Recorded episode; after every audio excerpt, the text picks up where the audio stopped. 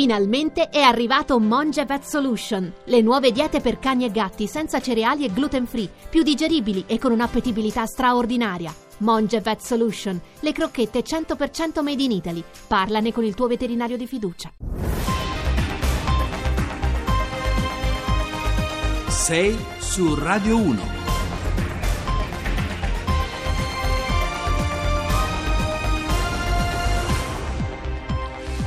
Allora, eccoci qua, facciamo una breve rassegna stampa. Una Sei mitra- su Radio 1, Carlo Cianetti, Vanessa Giovannioli, ti dimentichi di presentarci Eh, Carlo? lo so, a so, una certa ma età e dopo- a un'ora eh, sì, certa del sì, mattino brava, ancora. brava, eh. Ma anche perché davo per scontato che i nostri ascoltatori fossero così fedeli che dalle 6 stessero qui ad ascoltarci. Tu ti svegli alle realtà- 6 per Carlo Cianetti? Sì, insomma, 6 su Radio 1 perché si comincia dalle 6, eh?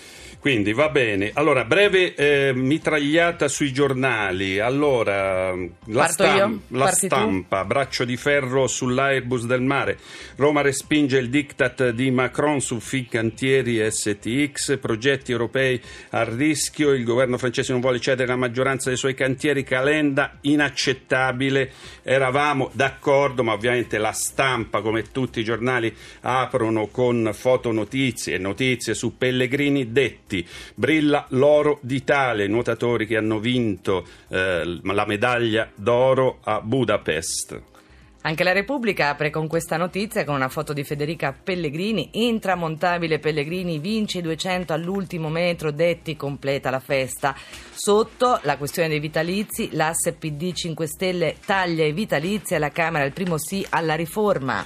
Il mattino, Pellegrini loro che fa la storia, ora sono in pace. Napoli, la partenza in discesa, ottobre c'è il mese di fuoco. Come vedete il mattino dedica molto spazio allo sport, ma anche al tema dei migranti, profughi, missione in Libia, navi italiane nel mare di Tripoli e task force sulla costa per fermare scafisti e ONG. E anche questo è un tema trattato dal Corriere della Sera, ma la prima è dedicata a Federica Pellegrini, anche qui con una grande foto. Pellegrini infinita e ancora oro, nessuna come lei. Dicevamo la questione Libia, navi militari, aerei, droni, così pattuglieremo la Libia. E poi una notizia che riguarda la municipalizzata dei trasporti di Roma, che è a un passo dal fallimento. È un'intervista al direttore generale. Il titolo è Sepolti dai debiti, l'ATAC di Roma a un passo dal crack. Allora, andiamo avanti adesso mh, con... eh, fra un po' abbiamo Ciro Scarcello. Ce l'abbiamo Ah, ce già. l'abbiamo già. Ah, perfetto. Allora, Ciro Scarcello chi è? Ciro Scarcello è il proprietario di una gastronomia, la Duchesca di Napoli, che è in un eh, rione eh, particolarmente eh, diciamo difficile, il rione Forcella. Nel gennaio di quest'anno lì c'è stato un momento di violenza eh, un attentato ad alcuni migranti, è stata ferita eh, accidentalmente diciamo, eh, una bambina di 10 anni. A quel punto Ciro che cosa è successo? Eh, c'è stato un movimento di popolo no, contro la Camorra e eh, lei ha chiesto aiuto perché dice qui bisogna cambiare le condizioni, lo Stato si faccia vivo. Ciro, buongiorno. Buongiorno a lei. Allora, niente, io non ho chiesto niente, io non ho fatto altro che denunciare uno stato di degrado di quei luoghi, dove da anni purtroppo lo Stato non ha dimostrato la sua presenza, perché se andiamo a vedere nelle croniche di più anni, in quei posti sono sempre successe delle cose particolari. E quindi lei ha deciso di, eh, insomma, di farsi parte attiva per tentare di cambiare le cose in quel, in quel quartiere. Io Siamo ho, vicini. provato, ho provato con le mie denunce perché nel momento in cui si, era- si è verificata tutta quella visib- visibilità ho provato a fare in modo che succedesse qualcosa. Date che i tempi della politica sono piuttosto lunghi, perché purtroppo ci vogliono i tempi tecnici per poter fare delle cose, io oramai non ce la facevo più e ho deciso di fare altro. Quindi ha deciso di fare altro. Lei ha deciso di chiudere quello che è eh, sostanzialmente un, eh, un negozio storico, una gastronomia storica. Eh, alcuni giornali vi hanno dedicato eh, spazio perché effettivamente è uno di quei luoghi di tradizione che eh, fanno la vita di un quartiere. No? Sì. E che cosa... Sì, ma, ma, eh, quindi un confronto con il sindaco, un confronto con le autorità non c'è stato? Io mi sono, sì, io mi sono confrontato con il sindaco, il sindaco ha detto che ci stavano lavorando lavorando e che eh, però vi ripeto i tempi sono piuttosto lunghi, io purtroppo ho deciso di fare altro e, e quindi ho abbandonato la cosa. Cioè lei dice io mi arrendo perché eh, è invivibile No, la vita? Ma non dico soltanto questo, dico io ne avevo sognato che ci fosse stata l'opportunità di risolvere il caso in un modo, la cosa in un modo un pochettino, eh, diciamo, di fare più in fretta. Nel momento in cui invece mi sono reso conto da quello che mi sono state dette dalle autorità che ci volevano dei tempi piuttosto lunghi, dato che io eh, sono rimasto solo e quando sono vedovo e i miei figli sono andati fuori, ho deciso di fare altro. Quindi vabbè, da sabato chiude la sua salumeria. Esattamente. È un momento di tristezza per lei, immagino, e anche per, per i suoi clienti. Grazie a Ciro Scarcello, proprietario del locale La Duchesca. 6 su Radio 1. Grandissima Federica, un finale davvero bello e dà la sensazione di poter andare avanti alla Deaghi, forse tocca prima, è campionessa del mondo, incredibile impresa di Federica Pellegrini, 1.54.73, ha battuto la Ledechi, ex equo con la McKeown, una gara incredibile. E naturalmente questa era la radiocronaca ieri del grandissimo successo di Federica Pellegrini ieri a Budapest, la radiocronaca del nostro inviato a Budapest Carlo Verna che abbiamo in collegamento in diretta. Buongiorno Carlo. Buongiorno Vanessa, buongiorno Carlo, buongiorno ai nostri radioascoltatori. Allora, Carlo, insomma, emozionante, no? Mm, non- fra l'altro era quasi imprevedibile prima dell'ultima vasca la vittoria eh, di Federica.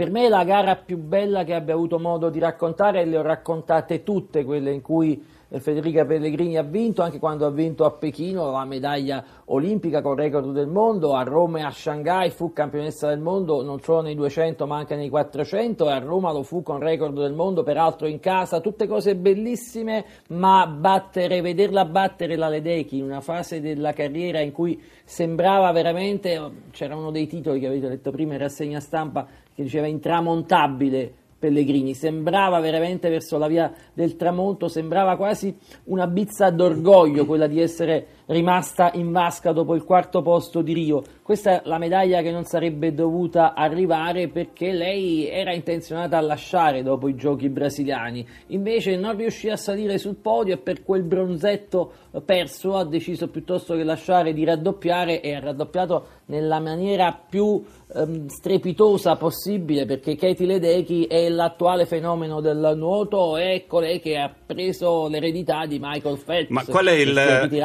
una carriera unica Qual è il retroscena? Cioè, come è riuscita Federica ad arrivare a questo risultato, visto che insomma si dava per eh, fine carriera, diciamo? Ma guarda, sicuramente c'è stata questa componente d'orgoglio della grande campionessa che non voleva lasciare con un insuccesso. Eh, poi il- mh, credo che ci siano stati anche dei cambiamenti nella sua vita privata e la finalizzazione della preparazione è stata con una quasi clausura in altura in Sierra Nevada con la- l'allenatore eh, Matteo Giunta con il ranista Pizzini, praticamente si è estraniata completamente dal gruppo, ha pensato soltanto a questa gara, si è concentrata per dare il massimo e noi fin dalle prime battute di questo suo mondiale abbiamo capito che sarebbe stato un mondiale particolare, diverso per Federica. Peraltro ti dico Carlo che alla fine di questa gara ha poi annunciato non farò più i 200, è stata la mia ultima 200. Queste le due le sue farai dichiarazioni a 100, capo, vero? si dovrà vedere e farai 100. Quindi dopo aver battuto Katie Ledecky eh, si prepara, tra l'altro farà stamattina già le batterie dei 100, ma ovviamente non è una gara già preparata. Lei la, finala- la finalizzerà in vista di Tokyo 2020 e un'altra sfida si prepara dunque ad affrontare perché dopo aver abbattuto la Ledecky affronterà colei che viene chiamata la donna più veloce del mondo, ovvero la svedese Sara Sjostrov. Carlo Verna, ehm, non è solo stata la giornata di Federica Pellegrini ieri perché abbiamo avuto anche un podio tu- non tutto italiano ma un primo un terzo posto, un eh, oro e un bronzo anche sugli 800 con eh, il primo eh, con l'oro di Gabriele Detti e il bronzo di Gregor- Gregorio Paltrinieri. Intanto ascoltiamo Gabriele Detti ieri dopo la vittoria. Ragazzi, io sono senza parole, oggi sono senza parole. No, non so cosa dire, guarda, davvero. Sono più che felice. No, no, no, no, non so che altro dire. Ecco Carlo, allora invece questo oro di Detti, raccontacelo. Era Questo è atteso. importante, è stata un po'. Beh, diciamo che si attendeva più Paltrinieri Eh. che Detti, perché il campione olimpico è Paltrinieri, anche se nei 1500. Però anche Detti è un personaggio particolare, sempre pieno di ironia. Ha fatto una gara molto sorniona perché è uscito nella finale, mentre sembrava che si profilasse un duello per l'oro fra Paltrinieri e il polacco Wojak, che è uscito molto bene. Diciamo che abbiamo sentito no, la rassegna stampa, in questa fase c'è un ponte tra il passato e il futuro, Pellegrini detti Paltrinieri che sono i nuovi big. Lui è stato un po' sfortunato da un punto di vista mediatico perché chiusa questa impresa della Pellegrini, però giustamente lo stiamo valorizzando perché rappresenta il futuro e secondo me neanche Paltrinieri se l'aspettava che Detti riuscisse a superarlo. Detti è un nome importante, però è al primo grande successo. Lui è anche campione europeo, aveva conquistato due medaglie di bronzo a Rio de Janeiro, un'altra medaglia di bronzo ad apertura di questi mm, mondiali nei 400, si aspettava in questo derby d'Italia, perché tra l'altro lui è tifoso dell'Inter, mentre Patrinieri della Juventus, quindi Ah. diciamo il derby d'Italia, e potesse eh, vincere eh, Gregorio. Invece, e soprattutto poi mh, era importante che i due azzurri riuscissero a superare il cinese Sun Yang. Esatto, sembra che abbiano fatto gioco di squadra quasi, no Carlo? Paltrinieri l'ha un po' sfiancato, il cinese poi detti in realtà vinto. Senti, che cosa dobbiamo aspettarci da questi mondiali ancora di buono? Ancora il derby d'Italia nei 1500 stile libero, la rivincita che l'olimpionico Greg cercherà di prendersi rispetto al gemello diverso, perché così vengono denominati Gabriele Detti. Per quanto riguarda Federica Pellegrini, crede- crediamo che faccia una bella gara dei 100 stile libero che ha già disputato in staffetta, però ricordiamoci che Sara Shostrom, detta la sua legge, è abbattuto con la prima frazione della staffetta già il record del mondo qui dei 100 stile libero perché nella prima frazione Grazie. si calcola anche il record del mondo. Buongiorno a tutti. Grazie Carlo, speriamo di sentire ancora la tua voce e raccontare nuovi allori. 6 su Radio 1. Prima di chiudere questa seconda parte vogliamo dedicare un eh, qualche minuto a una band che, questa, che ha segnato la storia del rock italiano e che quest'anno compie 30 anni. Una band che unisce un po' in qualche modo anche me, Carlo Cianetti, perché unisce anche Generazioni diverse. Generazioni diciamo, diverse. C'è un salto di un paio di generazioni colmate dagli after hours. Abbiamo eh, intervistato la nostra Sullo, bellissima intervista a Manuel Agnelli. vero? Hai intervistato Manuel Agnelli perché dicevamo gli After Hours compiono 30 anni, per l'occasione hanno fatto anche un tour dedicato a tutte le loro canzoni, questa sera saranno alle Capannelle a Roma. Allora, gli After Hours ci portano al GR1 con... No, prima ascoltiamo Manuel Agnelli, scusate. Se facciamo questa cosa è per celebrare 30 anni, ma non per tornare indietro di 30 anni. Vorrei riuscire a provare a me stesso che questi pezzi in un modo o nell'altro riesco a suonarli ancora oggi perché li sento vivi ancora oggi. Sono molto contento della situazione degli after di oggi, che sono diciamo, la formazione più vitale probabilmente a livello artistico, a livello creativo e anche a livello tecnico che ci sia stata fino adesso, quindi diciamo che voglio mostrare con orgoglio quello che è successo in questi 30 anni perché gli After sono un'anomalia, un gruppo non mainstream che non ha venduto milioni di copie ma che vive proprio da 30 anni e produce in maniera molto vitale da 30 anni. Allora, questa era la voce di Manuel Agnelli che, ricordiamo, gli After Hours compiono 30 anni, questa sera sono a Roma Capannelle, ma c'è una tournée intera per festeggiare questa importante data, la loro musica ci sta lentamente accompagnando. Poi la sentiremo, sentiremo un brano in maniera Sentiremo più, in più maniera compiuta. più compiuta il brano, intanto però ci accompagnano al GR1 con Francesco Rubino.